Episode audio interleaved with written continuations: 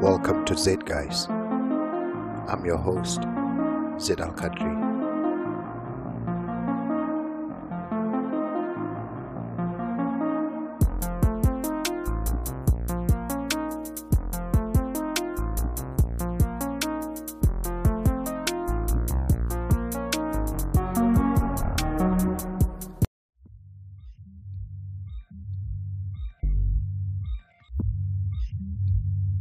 This article was written by Sam Sontag and was posted at food52.com on 15th October 2020.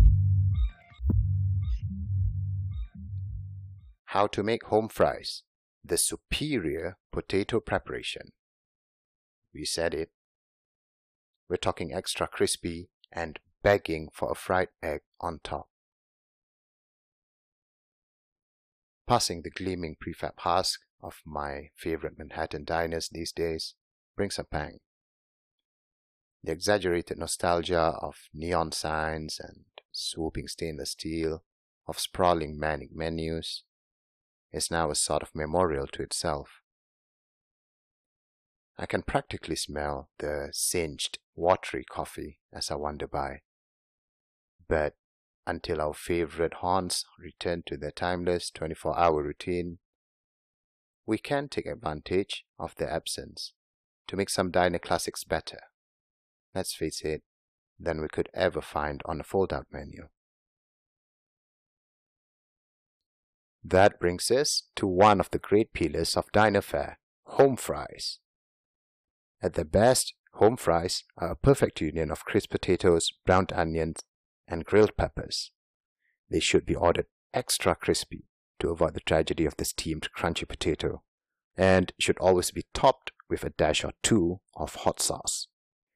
We can argue knife skills and varietals. My ideal home fries involve quartered new potatoes, whereas my brother likes a diced russet. But we can all agree that, alongside a diner omelette with a cup of weak coffee and some good company, this is the perfect breakfast food. And until I can order them at my favorite diners again, I'll be making them at home. How to make perfect home fries at home. Step 1. The parboil. The secret to great home fries is crispness. And the secret to crisp potatoes is parboiling.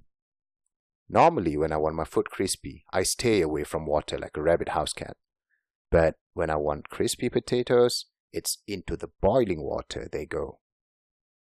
Potatoes, you see, are filled with starch granules, which expand and burst as they cook. The result is a layer of gelatinous starch on the outside of the potato pieces that, as soon as it hits hot oil, will start to crisp. That, with the extra insurance against the risk of raw potato pieces, makes parboiling a no-brainer.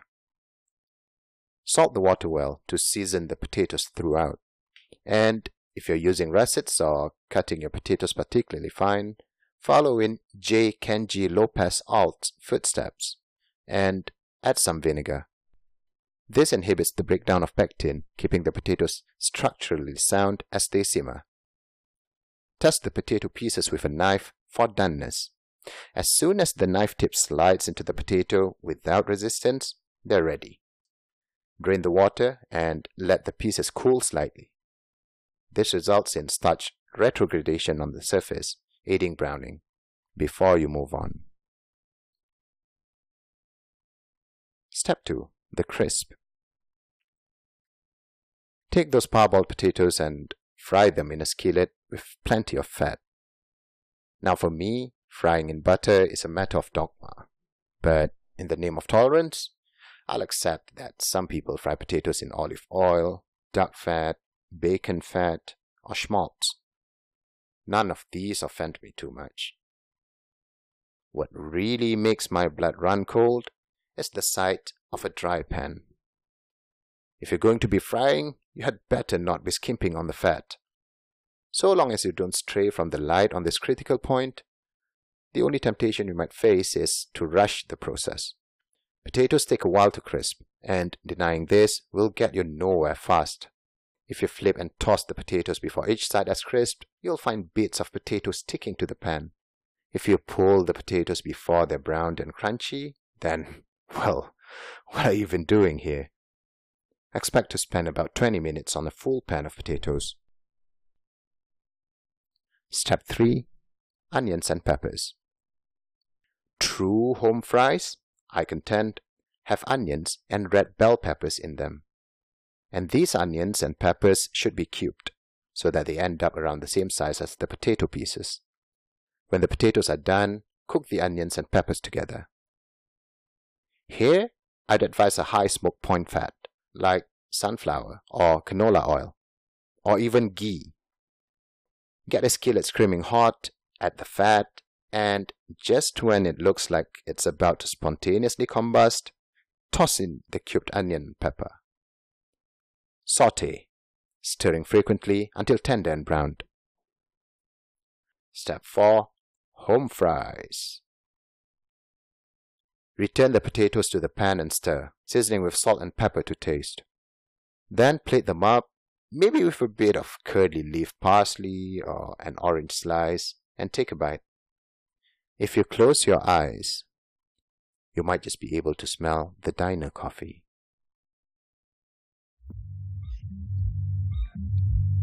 Sam Sontag is a writer and editor based in Brooklyn. Find more of his work at a